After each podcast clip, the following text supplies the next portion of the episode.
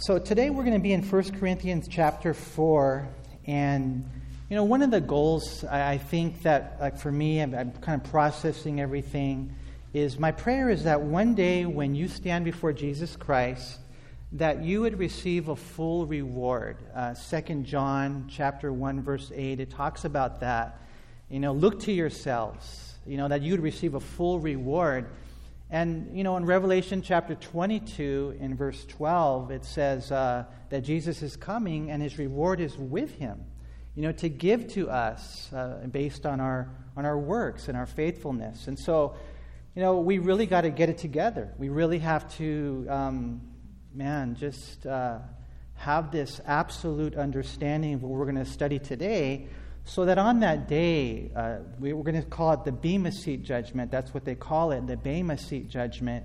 Um, that you would receive a full reward. And, and, and I, part of the reason is because when you get that reward, He will be glorified. And you guys ever heard that? You know, the, the crowns that you get, you're actually going to take them and cast them at Jesus' feet. You know, so it's important for us that we understand our passage for today and so in verse 1, we're going to see the servant. And so we're going to talk about things that we need to consider. We need to consider others as servants, ourselves as servants. In, in verse 2, we'll see the servant's requirement, not just the consideration, but now the expectation. And then in the rest of the verses uh, 3 through 5, we'll see the servant's judgment, and there's going to be a revelation. Did you guys know that one day all the hidden things of darkness will be revealed. Did you know that everything inside of your heart will be exposed to the scrutiny of the eyes of Jesus Christ? And that's why, you know, not to freak you out, not to scare you, but man, we got to be real. You know, eh, you know, a lot of times we see in the church, unfortunately, you know, um, you know, generally speaking, thank God, you know, for the remnant. But there are some people that are doing crazy things the crazy things that they're looking at on their phones and their computers or the gals they're flirting with at work or just the things that are going on. And, and so, my prayer is that we would understand one day all the hidden things of darkness will be revealed. There's this consideration today, there's this expectation, and then there's a revelation. So, look at verse 1 where Paul writes He says, Let a man so consider us as servants of Christ and stewards of the mysteries of God. And so, some of you here, you've probably been walking with the Lord for a long time, and you know a little bit about 1 Corinthians, don't you?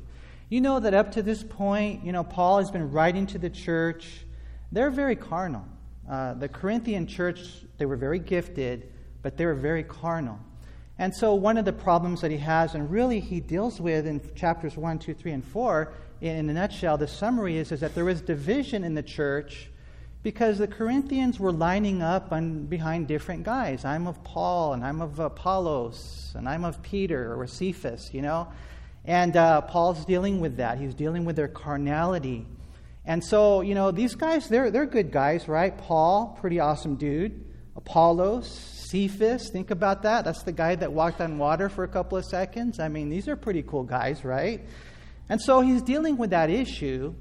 So, you know, he comes now uh, to chapter 4, and, see, and so he's like, well, well, how do you consider him? What, what do we consider Paul? And that's what he answers right there in verse 1 Let a man so consider us as servants of Christ and stewards of the mysteries of God. I mean, who is Billy Graham? He's a servant. Who is Chuck Smith? He's a servant. Who is Moses? Who's a servant. When we look at these guys, they're not celebrities. We don't look at them and put them on some type of pedestal. No, we have to consider them as servants of God. And in the context, that's what he's talking about. He's dealing with leaders, but you guys know uh, the application is for all of us. The consideration as far as who we really are. Who am I? What am I? At the end of the day, I thank God that I'm a child of God, but that's, you know, my, my, my biology, so to speak. What's my responsibility? My responsibility is that I'm a servant of God. That's who He is. That's who we are. That's who we should consider ourselves to be. Now, the Greek word here, uh, servant, is the Greek word huperetes, and it literally means an under rower. And so, have you guys ever seen those ships and they got the, the, this, you know, the guys down and they're rowing together in unison? And so that's an important concept to understand, you know, because a lot of times we'll put guys on pedestals, and believe you me, there is a structure in the church, and we respect our leaders and we honor them, and there's an aspect of submission. We don't want to misunderstand that. But at the end of the day, uh, we don't exalt men. We can't exalt men. We're all just part of this whole team. You know, we're all just under rowers. And there's Paul, and he's one of the under rowers as well. He's one of the, the huperetes. You're one of the huperetes. We're servants of God. You know, some people will say, well, Paul, you know, he's, he's the captain, right? He's a shot caller.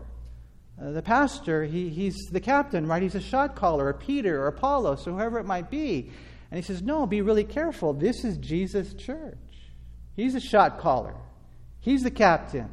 And we are all huperetes, we are all servants of God. And that's what he's saying right here. Let a man so consider us as servants of Christ and stewards of the mysteries of God. The other day, I was uh, calling around uh, uh, just looking for a, a spare tire for my son because his spare tire went bad and I didn't want to buy a new one, right? So I was calling around looking to see if anybody had a used spare tire, right? Because it's just the spare tire, right? And so uh, it's kind of funny. I'm on the phone and uh, the guy uh, is talking to me. He's all, hey, you know, it doesn't, didn't take long. You know, hey, I need a tire. This is the size. And he's all, okay, boss, hold on just a second. I'll get right back to you. And uh, when he called me boss, I thought, hey, it's kind of cool. you know? And so anyways we're talking okay boss I'll, I'll, call you back right and stuff. And i'm like hey this, i like this shop right here. And so eh, so you know the, the day goes on and i end up in office depot we're getting some things printed for the church and stuff. And and you know i'm dealing with the individual behind the counter right there and you know what they call me? Hey boss i'll be right back. And all of a sudden have you guys noticed that? Have you guys noticed that lately? People especially us older guys? huh which is probably an okay thing. It's probably an okay thing. It maybe in one sense it's an aspect of respecting us, right? But they call us boss. And I don't know, man. I was just thinking, but at the end of the day, I'm not. None of us are the boss. None of us here are shot callers. None of us here, you know, have, have that say as far as what you're to do with your life. We are, we are servants. We are huperetes. We are not the boss. When I wake up in the morning, you know what I do? I get my cup of coffee and I go into my time with the Lord. And I say, okay, uh, King Jesus, what do you have for me today? You see, because not only are we not the boss, we're the servants, we're also not the owners, we're stewards. That's what he says right there. Look at verse 1. Let a man so consider us as servants of Christ. He's the one that calls the shots, right? And stewards of the mysteries of God. And so it's important, I guess, you know, one day, like I said, man, when you stand before Jesus Christ, you don't want to be ashamed. You don't want to be ashamed because you didn't understand some of the basic fundamentals that, that they, but they go deep into our, into our heart that, that, that I'm not the one that, that's supposed to be leading my life. I'm supposed to be a, servant. I'm not the boss, right? And, and I need to know that. And I also need to know that I am not. I am not. I am not the owner. That's not my house. That's not my car. These aren't my hands. This is not my lips. Everything belongs to Him. Now, here Paul talks about the fact that he's a, he's a steward, and you guys know the Greek word, what, oikonomos, and it's a, it's a house manager. The slaves in those days, or servants in those days, would actually be there running the household. You guys remember the story of Joseph? That's what he was. He was the, the, the steward, he was the property manager, so to speak. And, uh, and Paul here had a certain stewardship of the mysteries of God. The mysteries of God. Now, some people say, well, the mysteries of God, that's in reference to the seven mysteries in the New Testament. And, you know, there might be some merit to that view, but at the end of the day, what we find is that he was a steward, uh, being a steward of the mysteries of God means that he was just a steward of the Word of God, not the seven mysteries, but the 66 books of the Bible, the, the two testaments, the Old and the New. That, that that was his calling in life, that he was a steward of the mysteries of God. And so, uh, you know, he did a great job at that. And, and so, my, my question, you know, for me and for you is, is what's your stewardship? Now, in one sense, yeah, we're all stewards of the Word of God, right? And so, prayerfully, you're giving that out and you're distributing it. But, but you know, God has given us all different gifts and different places in the body and different talents that we were born with, gifts that we we're born again with. And, and a lot of times, you know, people are just, they're kind of putting in cruise control and they're just kind of taking, you know, the safe route when God wants you to take a leap of faith. I don't know. You know, I don't know what's going on inside your heart, but man, it's important for us to, to take that step of faith, you know, because it's then when the river opens, man. Whether, whether it's the Jews coming out of the, you know, Egypt, maybe you're here today and you're not a Christian. You know, I don't know. Usually, midweek services, about 97% are saved. So there's probably about three of you here that don't know the Lord. I'm, I'm looking at a couple of you. I'm thinking, I bet it's that guy right there. Just joking. You know, but I will say this, though, that we can't, you know, I can't assume that all of you are Christians. I mean, you know, if you're not, I, I pray that today you would give your life to Christ. This is not a religion, it's a relationship. God knit you together in your mother's womb for Him, for that relationship. And then there's this mission in life, there's this purpose in life. Why were you made? Why were you made? You should know the answer to that. Why do I exist? Number one, to glorify God, right? Glorify God. Number two, to edify the church. To edify the church. And then number three, to evangelize the world. Now, some catechisms will say, well, the reason you were made is number one, to glorify God, and then number two, to enjoy Him. And I'll tell you what, the best way you can enjoy God is by doing what you were made to do. What's your stewardship? Right here, Paul says, Let a man so consider us as servants of Christ and stewards of the mysteries of God. And so the, the first point is just you got to know like who you are and who they are. Eh, it can't be putting men up on a pedestal. It can't be lining up on you know other guys or building on their foundation. As a matter of fact, back in 1 Corinthians chapter 3 and verse 11, Paul said, For no other foundation can anyone lay than that which is laid, which is Jesus Christ. Because these guys were building on other guys. No, it doesn't work that way. So, there, first, there has to be a clear understanding of the consideration. But as, as, uh, as servants, as huperetes, as oikonomos, what is God looking for? And we see that next in verse 2. Moreover, it is required in stewards that one be found faithful. The Greek word translated required here is actually a word that's found 119 times in the New Testament, and 105 of those times is translated to seek. To seek. In other words, this is what God is seeking. This is what God is looking for. Again, there in verse 2, moreover, it is required, this is what God is looking for in stewards, that one be found, see, there's that word found, faithful. And, and that's, that's the thing that we have to come away with, right? And we, we take a, a look at, at the ministry, we take a look at our life. I, I know for most churches nowadays, uh, there's three criteria is it a big body? Is it a big building? Is it a big budget? Oh, then, you know, I'm sure they're, they're, they're doing good, right? But you guys know that's not true. There are huge churches out there. There's one church of 40,000 people that is absolutely unfaithful, completely unfaithful to God.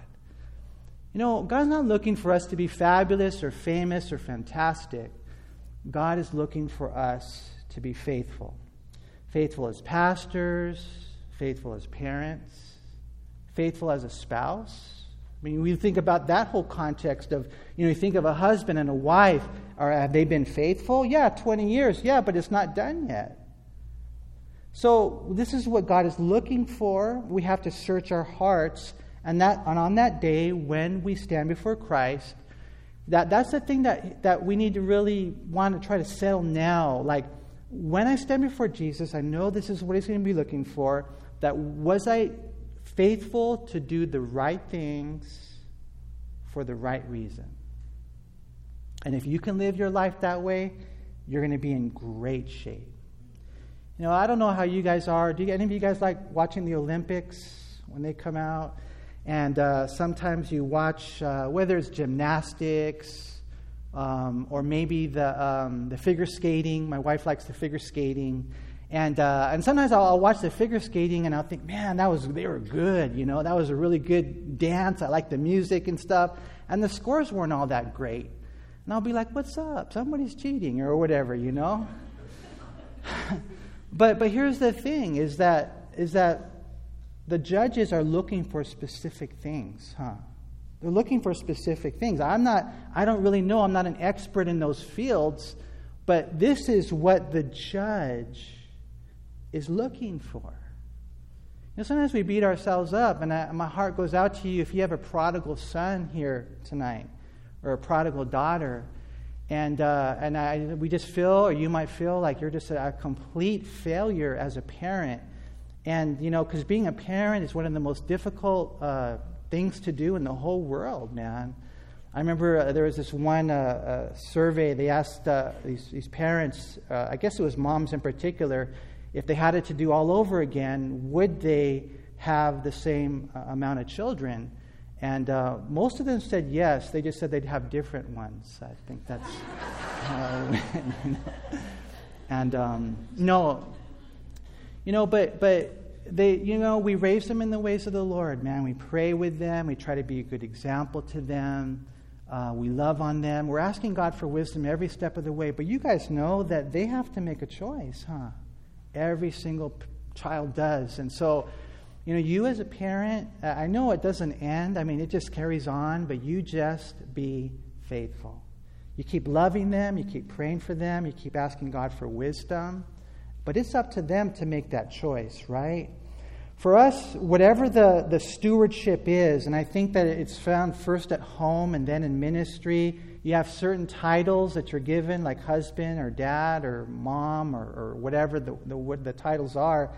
Then you have to ask God for, uh, uh, you know, just wisdom in, in, in fulfilling those titles, right?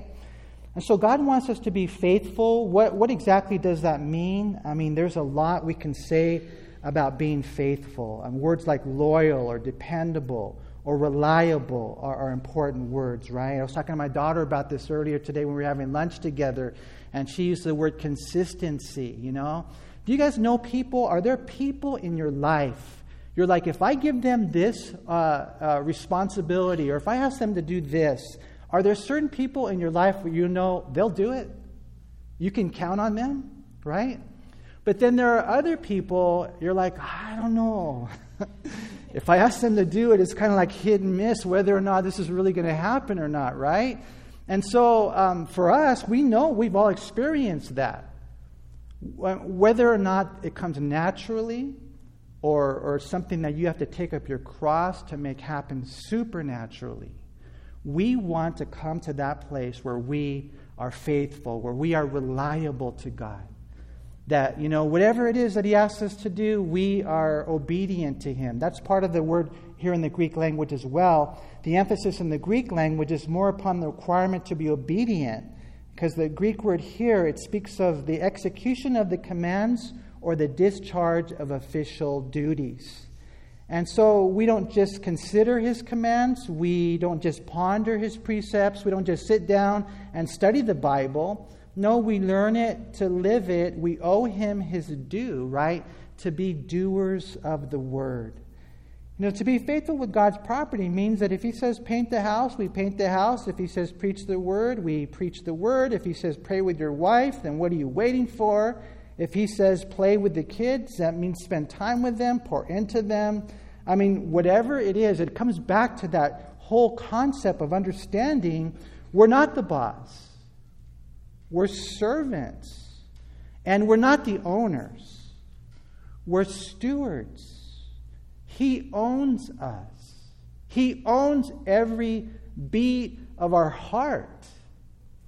And when, when we get to that place, when we understand the consideration of who we are, then it helps with the expectation. That is just that God is looking, what's required in us is that we be found faithful. You know, uh, the other day I was uh, In-N-Out, um, and I go there every Tuesday. So I love Tuesdays, man. So I was there and I had a, a church invite, you know, and uh, I just have them in my in my pocket just in case. And sometimes I, you know, you guys should always have a little card or something you can invite people to church. I think it's a great thing to do, even if you're a shy person like me. You know, it's just an icebreaker. Here, I just want to give you a little invite to to church if you ever, you know, want to go. And so I went up to this uh, older lady, and I sensed the Holy Spirit was asking me to invite her to church service, and she um, she just said no. And, I, I'm like, oh, are you an atheist? And uh, I don't know, I probably shouldn't have said that, huh, but it just came out, right? and, uh, and, and, and she said, no. And, and she just like said no in a way like, get away from me, right? And so I put my, this, this that, that doesn't usually happen. Usually, even mean people will say, yeah, okay, thank you, you know, or whatever, you know, but this lady, she said, no, no, like go away, right? And so, anyways, uh, I was walking away from there and uh, I was just thinking, Lord, that was weird. But, you know, let me ask you guys a question. If I did it for, for the right reason, even though I was a failure in one sense, do you think that maybe there'll be a reward for that? Because you're being faithful. See, the, the way that we, sometimes the way that we look at things is it, is it successful? Is it, you know, flamboyant? Is it famous? Is it fabulous? And God just says, no, you know, you just need to be faithful. I, have learned this over, over, my life as a Christian. I, I, I, didn't have any discipline instilled in me whatsoever growing up. You know, I've told you guys before, I, I didn't really have any parental guidance. And, uh, and so, you know, I lacked it. And, uh, and but then when I became a Christian, God showed me what it means to be a disciple. That means every single day. Disciple. Did you ever notice the connection between disciple and disciplined? Disciple and disciplined. And so every day, you know, for whatever reason, the Lord just put it in my life. You know, you have to wake up and you have to go and spend time alone with God every single day of your life. Now, maybe you might think that's legalistic. Maybe it's not something that, you know, God will lead you to do. I don't know for sure. But to me, I think of Psalm 1 and now that guy is in the Word day and night. So I don't know. Like, you know, you just do it every day. It's not hit and miss. It's not, well, if it's convenient. It's not if it works out in my schedule. Manny, I work at 3 in the morning. I used to work at 3 in the morning for years before I was a pastor. And so it didn't matter whatever time I would have to go to work, I'd factor in the time it took me to get ready, and then this is God's time. Every day of my life. And every year, you know, I, I would start in the new, you know, whatever, the, the Bible reading program, and read the Bible through every year. Every year. Now, I'm not trying to tell you that, that I'm faithful because I know who I am apart from Christ. I'm not. But what did Jesus have tattooed on his thigh? You guys remember Revelation 19? Faithful and true. And Jesus lives in you. He'll help you to be faithful. You know, a lot of times people they struggle with reading the Bible, they struggle with praying. And, and, and all I'm saying is that it may, it may not be all, you know, f- you know whatever, you, you know, get the, the tingles and stuff, but you discipline yourself and you're like, hey, I, I need to wake up, I need to read my Bible, I need to pray. Any of you here do your devotions at night, nighttime? It works better for you? Okay, so some, some people are nocturnal, it works better for them. Or just at night, they're more night people. My daughter's Don't tell her I told you this. Oh, never mind. I won't say anything. Okay. Um, this is say she's not a morning person. And sometimes the young people are not a morning person. That's okay. God's flexible. But somewhere in your schedule, you're reading the Bible, you're praying. How about married couples? If I could just say the same thing to married couples. Like to get a husband to pray with his wife. You know, why is that such a challenge? All you have to do is just start. Okay, sweetheart you know, what, what's a good time for you? Okay, for us, you know, for me and my wife, we have a certain time. And I'm not saying that we've hit the mark every time, but you just keep plugging away. You just keep plugging away. You keep reading your Bible. You keep praying.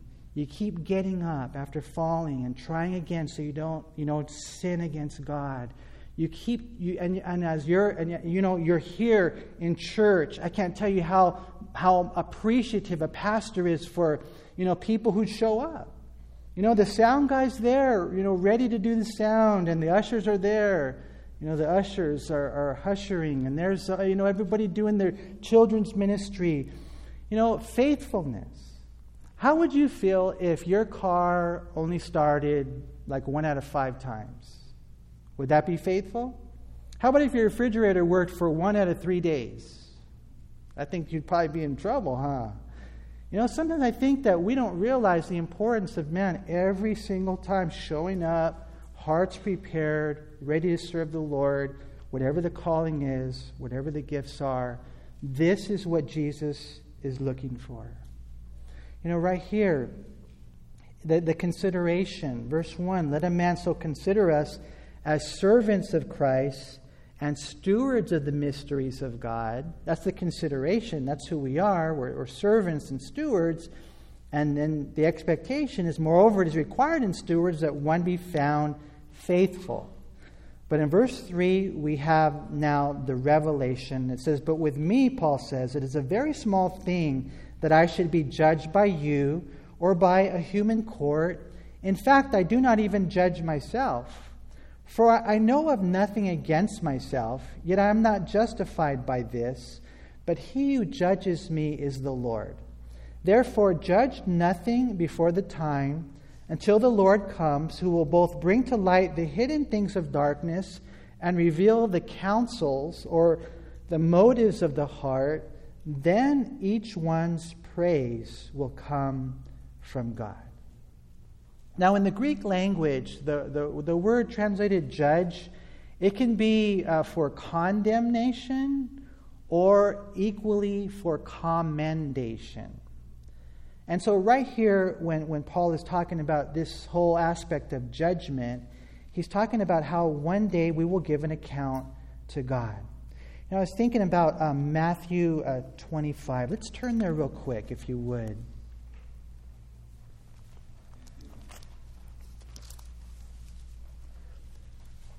Matthew 25, in verse 14, it says, For the kingdom of heaven is like a man traveling to a far country who called his own servants and delivered his goods to them. And to one he gave five talents, to another two, and to another one, to each according to his own ability. And immediately he went on a journey. Then he who had received the five talents went and traded with them and made another five talents. And likewise, he who had received two gained two more. But he who had received one went and dug in the ground and hid his Lord's money. So after a long time, the Lord of those servants came and settled accounts with them. And so he had received five talents, came and brought five other talents, saying, Lord, you delivered to me five talents. Look, I have gained five more talents beside them. And look at the Lord's words in verse 21 this is what we're shooting for. His Lord said to him, Well done, good and faithful servant. You were faithful over a few things. I will make you ruler over many things. Enter into the joy of your Lord. And so this guy, you know, Jesus, this is this is real stuff. You know, he gave him five, he gave him two, he gave him one and he leaves, and then one day, there they are. Imagine the day. You're standing before Jesus Christ, the one who was nailed to a cross for you. He's sitting on the Bema seat. You know why they call it the Bema seat, right? Because Jesus said, This is my seat. That's how they, why they call it the Bema seat, right? and, and, you know, think about that, though. You know, as you're doing these things, you're doing it unto Him, right? And there's Jesus, and you, you were faithful. You had this relationship with God. You heard His voice. He told you what to do. You did it. You did the right thing, and you had the power to do it because you were anointed with the Holy Spirit. You were a man or woman of prayer, and, it was blessed. I mean, this life is, it, it's, a, it's a life that this is what we're shooting for. It's not me doing my thing, this is not my time. It, my whole life belongs to Him.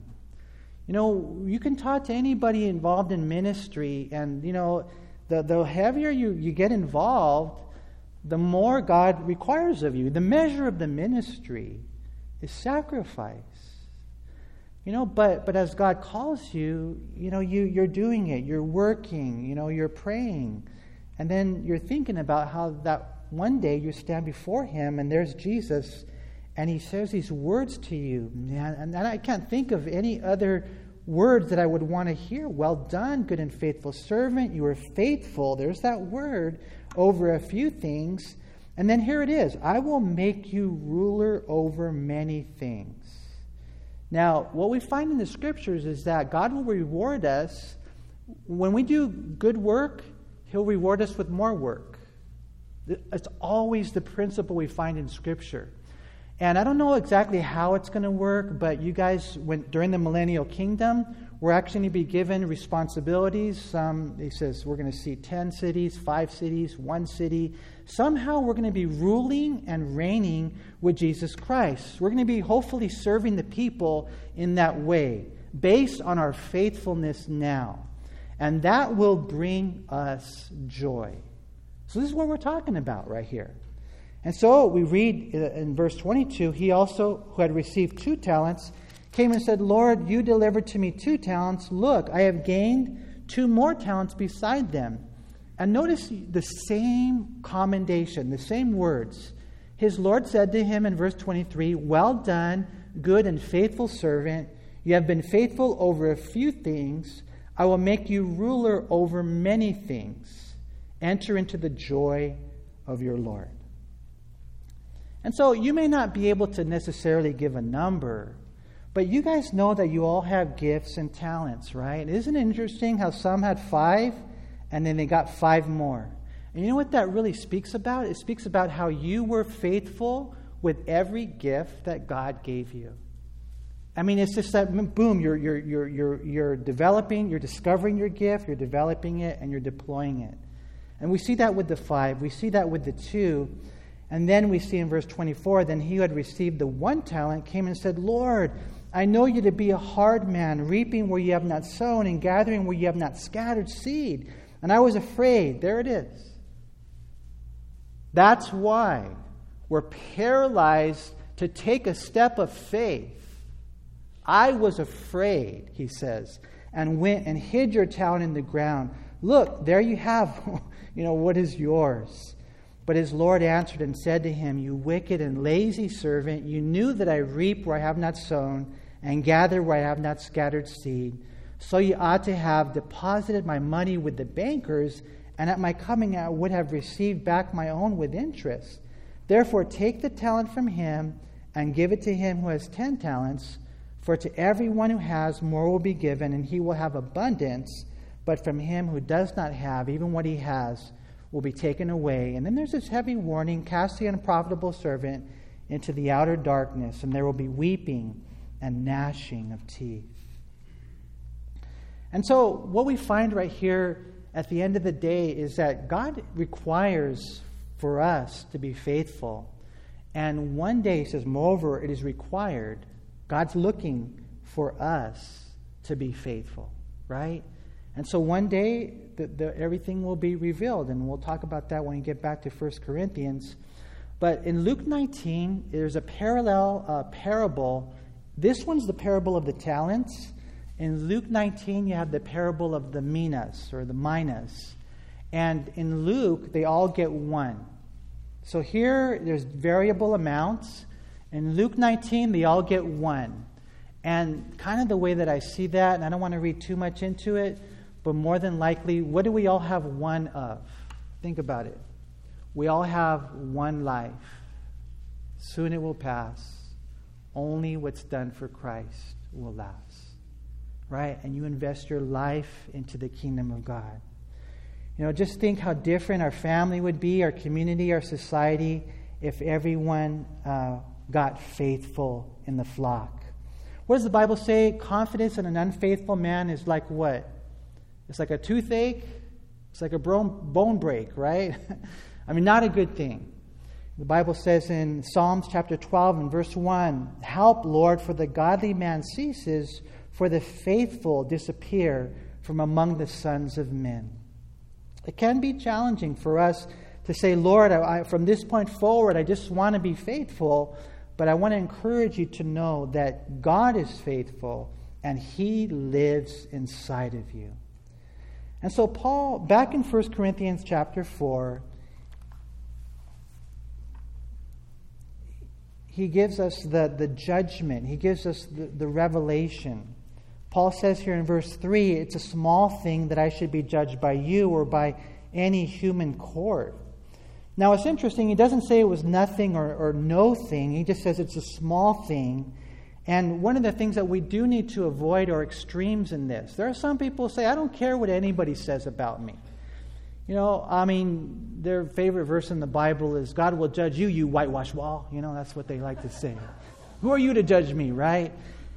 And here's what I say you know, when people will, sometimes they'll criticize, and that's okay. What do you do when someone criticizes you or says, hey, what's up with that or whatever? You, you take it and you sift through it. Is there any truth to that? Paul here says it's a small thing to be judged by you. Now, he's not saying it's nothing, it's a small thing, right? It pales in comparison to what Jesus would say, right? But there's some aspect that we need to consider. You know, we're going to see in 1 Corinthians, if you guys continue back in chapter 5 and verse 12, that Christians are to judge other Christians. We just have to make sure that we remove the beam from our own eye. Jesus said in Matthew 7, verse 1, and then when we do judge, we got to do it righteously or biblically, Jesus said in John 7, verse 24. And so, if we're ever called to the carpet, we, we can't just immediately or automatically ignore it or get defensive. We do have to, have to examine it, sift through it, and ask ourselves honestly if there's any truth to it. But on the other end of the spectrum is our obsession of what others think about us. You know, what will they say, you know, if I do this, you know? And uh, believe it or not, you know, recently I went to uh, Colombia with, with the Whosoevers, and I really appreciate the ministry of Ryan Ries because here's a, guy, a young guy that gets to go into the high schools, the public high schools. All he does is tell his story and preach the gospel. And I would say probably a good 97% of all the youth come forward and they give their life to Christ. Afterwards, we get to talk to them. It's an amazing thing. But there are some who would then criticize, and you always wonder about that. All I know is this, man, that you know, we, we don't like say, well, I won't, you know, take your criticism into consideration. Is there any truth to it? We're not on that extreme. But neither are we on this extreme, you know? You know, God's given him the gift of evangelism, given him a heart for the youth. I've seen him minister to them firsthand. It's such a great thing that God is doing. You know, and so what we have to make sure is that we're just not here to please man, we're here to please God, right? Sometimes there's this obsession. Do you, do you, have you guys learned now, have you guys learned by now that you can't please everybody? Some of you older people probably have, and maybe some of you younger people too, but you know, it's like you just can't please everybody. So if you try to, you won't please God. If you try to, you're going to die trying. Someone says, Hey, Manny, well, they like strawberry and they like vanilla and they like chocolate. What do you like? Oh, I like Neapolitan. That's what I like. Because we try to, we, we can't do that, right? You know, Paul here says, listen, um, I, I, I, I, for me, as far as, you know, you guys judging me, uh, that's a small thing. Notice what he says in verse 3 In fact, I do not even judge myself. For I know of nothing against myself, yet I'm not justified by this, but he who judges me is the Lord. Now, when Paul says he doesn't judge himself, uh, what he's basically saying is that at the end of the day, I'm not even 100% sure. I'll tell you what, you know, I'm checking my motives. I'm trying to make sure I'm doing the right thing for the right reason. I want to be consistent. I want to be faithful. I want to be that. But at the end of the day, you know what? God is the one who knows us, right? It all, it all kind of fits in the context here. They were elevating men. Oh, look at how great uh, Apollos is. I mean, homeboy, he's such a great speaker. He knows the Old Testament so well. He's a way better teacher than, you know, Paul because this guy, you know, his letters are great, but the way he speaks is contemptible, and you know, and but then there's Peter, and Peter is one of the original guys, and you know what? I mean, get we have to make sure that we are not focused on men. Because remember, the best of men are men at best. And that guy that you put up on a pedestal, you just never know. Maybe he was an apostle for the accolades. Maybe he was a pastor for the paycheck. Maybe there was something all along going on in his life in the darkness that one day, it says right here, it'll be revealed. And so we love men, we respect them, we honor them, but only God knows. You know, I don't know about you, but I've been let down by some pretty, you know, big Christians. And, you know, if you don't have your eyes on the Lord, it can make you stumble. What he's saying right here is I mean, as far as I know, I check my motives. I'm trying to do the right thing. I don't know, you know, of anything against myself, but that's not the final word, he says in verse 4. I'm not justified by this. The one who judges me is the Lord. And so he says there in verse 5 Therefore, judge nothing before the time until the Lord comes, who will both bring to light the hidden things of darkness and reveal the motives of the heart. And then each one's praise will come from God. And that's what we need to try to do, right? You know, we come back to this truth that ultimately we're not judged by men, we are judged by God, right? And so we have to make sure that we understand this whole concept of the Bema seat of Christ and how God will judge one day our motives. Proverbs chapter 16 and verse 2, in the NIV, it says, All a person's ways seem to be pure to them, but his motives are weighed by the Lord. And then in Psalm chapter 26 and verse 2, the Bible says, Put me on trial, Lord, in the NLT, and cross examine me. Test my motives and my heart. And so, why do you preach? You know, because you love to preach? Or do you love the people that you're preaching to? You know, are you doing it for the glory of God and the good of His people? You know, do you really care? You know, not just why did, you know, you hit the, the right note, that's good, but why did you hit the right note? Everything comes down to motive.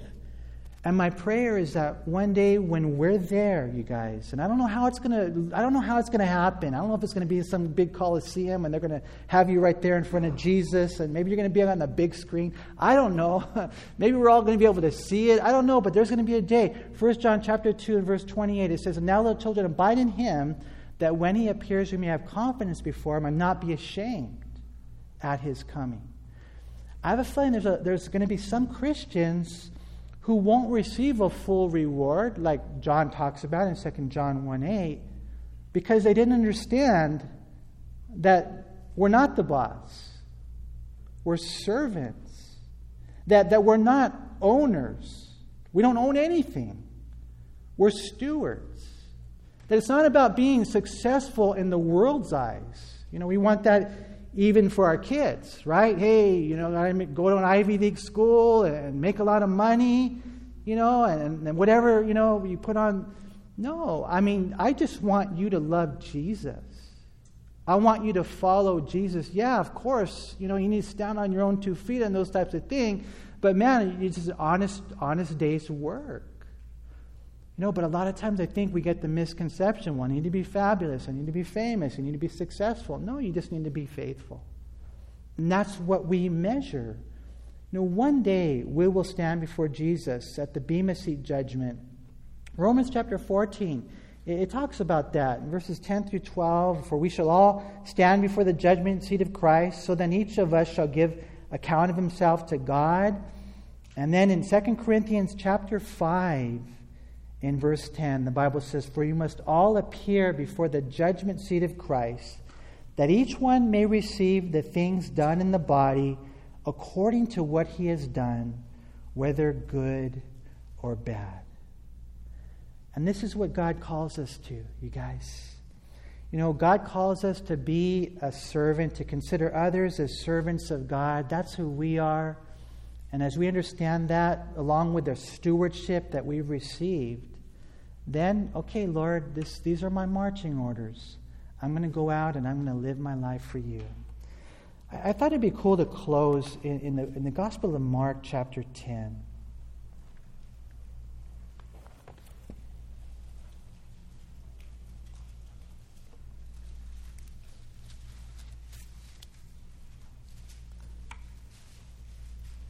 In Mark chapter 10, notice what we read in verse 35.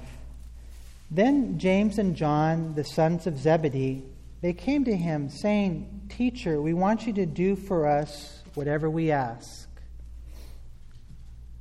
We kind of pray like that, huh? and he said to them, Well, what do you want me to do for you? And they said, um, Grant us that we may sit one on your right hand and the other on your left in your glory. And so they're looking, right, for that position. Uh, it's kind of a weird request, to be honest with you. But, but Jesus said to them, You do not know what you ask. Are you able to drink the cup that I drink and be baptized with the baptism that I am baptized with? And they said to him, We are able. Uh, they didn't really know, they didn't have a clue really what they were getting into, you know, but, um, you know, Jesus is actually asking them to count the cost right? And, and so Jesus said to them, Well, you will indeed uh, drink the cup that I drink, and with the baptism I am baptized with, you will be baptized. Eventually, we know James was martyred, and, and John was dipped in oil, and, you know, you guys know his story. But here's the thing in verse 40 But to sit on my right hand, Jesus says, and on my left is not mine to give, but is for those for whom it is prepared. Right? And, and when the ten heard it, they began to be greatly displeased with James and John. And so, why do you think they were greatly displeased? Do you think it's because they were disappointed in the fact that how could they be, you know, looking for such a position? Or do you think it's because they wanted it for themselves? More than likely, they were thinking, no, that's my spot, right? You know, one of the things that I've learned in the last 30 years of being a Christian is that you just be faithful where God's placed you. You know, if you're scrubbing toilets, make those the cleanest toilets that, that, that, that you know, the, I don't know, how do you say it? Uh, that's ever found, I guess. I remember those days. I remember those days mopping, uh, sweeping, vacuuming, scrubbing toilets with joy. I mean, that's all. And you know what happens when you're faithful? When you're faithful with whatever the responsibilities that you've been given, then God will raise you up.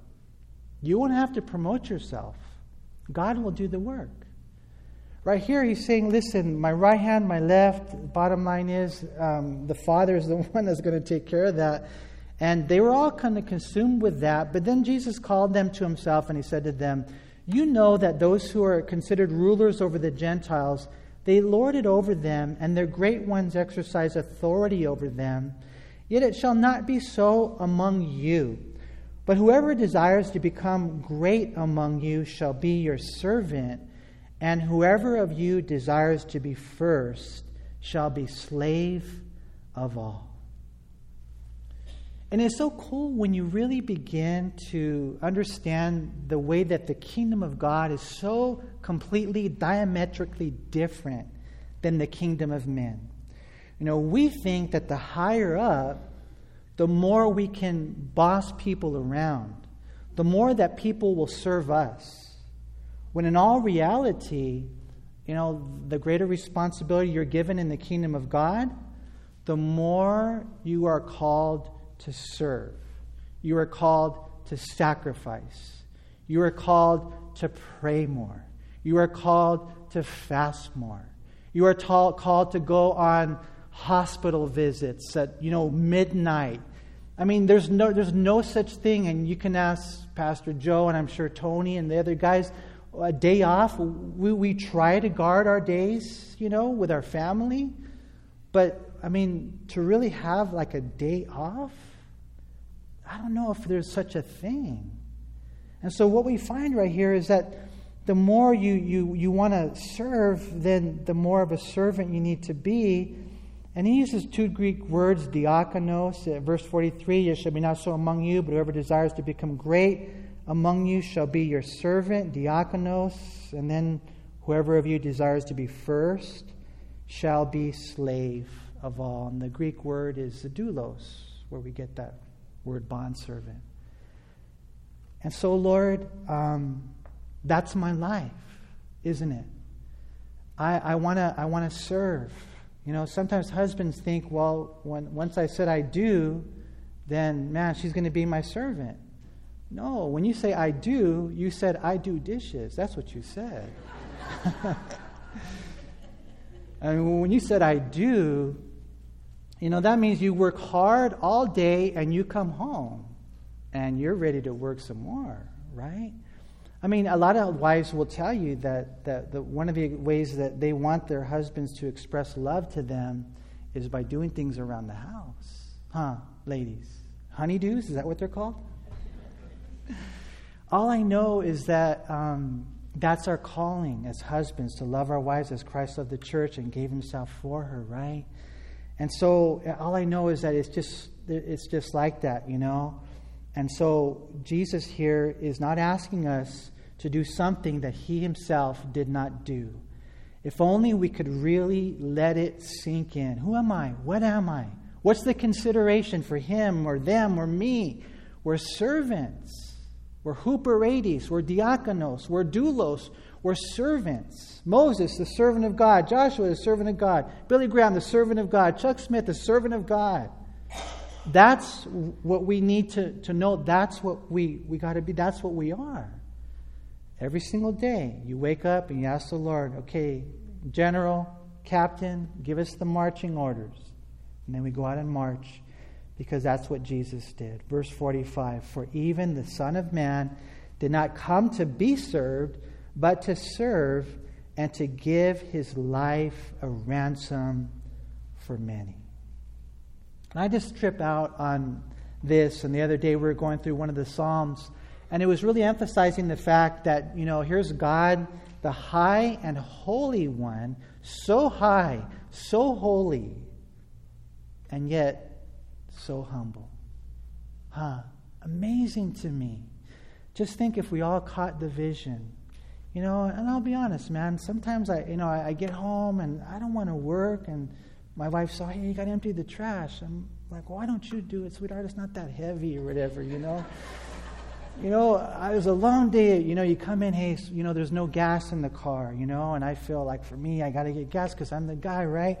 And just, you know, things happen. Even today, you know, I was getting ready to walk out the door and she said, hey, I'm going to water the grass and I need you to seed the lawn. I'm like, it's not a need, it's a want. It doesn't have to be green, it's just grass, you know, it's not that big of a deal. but then the Lord just, He just catches you and He says, no, it, it is really all about being a servant.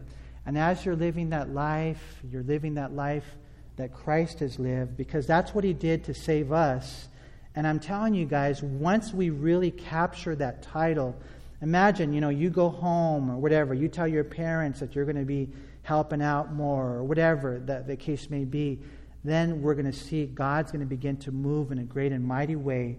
Because when Jesus came, the man, he came to serve and to give his life a ransom for many. And I think for most of you here, I, I, know that you're Christians, you love the Lord, you're saved, and one day you're going to get a big fat reward in heaven. I'm so grateful for that, right? Because you're going to be faithful, right? But man, just in case there's anyone here today who really has not given their life to Christ, I pray that you would know what Jesus did. He died for you on a cross. In one sense, you were kidnapped by the devil, and he paid the ransom because he shed his blood there on Calvary. You know, I remember uh, when I got saved back August 20th, 1989. I just, just celebrated my 30 year birthday. And, uh, you know, there I was. I had been kind of grown up in religion but I was as lost as a lizard. I was addicted to drugs and alcohol. And that day, that day that I prayed to receive Jesus Christ as my Lord and Savior, the God of the universe, the God of the universe showed up. He came in and He began to live inside of me. He changed my life. He set me free. He gave me power. And maybe you're here tonight and you don't have that. Now, seriously, as a Christian, are you living in that power? There should be victorious Christian living. There should be faithfulness. There should be consistency. Are we living that? If not, I believe that God is here to meet us. God is here to give us. Know, one person said the Christian life is simply a series of new beginnings. Maybe you're here tonight and your marriage is struggling, you know, and you feel like it's being held together by yarn or dental floss. Listen, it doesn't have to be that way. Maybe you're here tonight and you're struggling with pornography. And if you were honest, because they say about 70% of all men struggle with that. I mean, we will never be men of God victorious if we have a hidden life like that. You know, whatever it is, whatever the weight is, whatever the sin is, I would just say that tonight you don't want to leave without settling the, those issues with Jesus. He's here to forgive you, He's here to bless you, He's here to save, He's here to empower, He's here to call you. Man, maybe you need to take a step of faith. You know, you have to ask God for those divine details and He'll give them to you. But I pray uh, that you guys would follow Him. And Lord, I thank you for allowing us to come tonight and study your word. Lord, I, I, I pray that uh, from this day forward, it would just be even entrenched, even deeper, Lord, that we're not the boss, we're servants. We're not.